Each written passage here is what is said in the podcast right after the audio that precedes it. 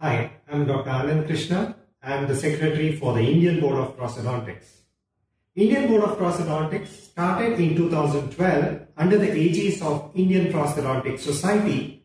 It seeks to certify prosthodontists with exemplary skills and knowledge.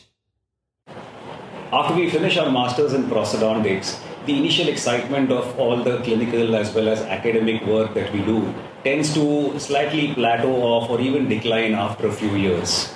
I felt I wanted something in terms of a recognition that would encompass all these disciplines within prosthodontics uh, under one roof, so as to speak. And that's when the Indian Board of Prosthodontics exam came along, and I was quite excited to take it. An important thing I need to address is why do we why should we think uh, we should give this exam? You know?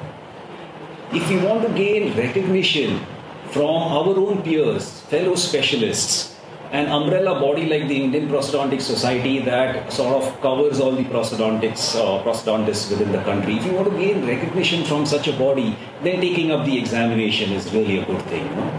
I'll just end my message uh, by telling you something personal that I learned from this exam.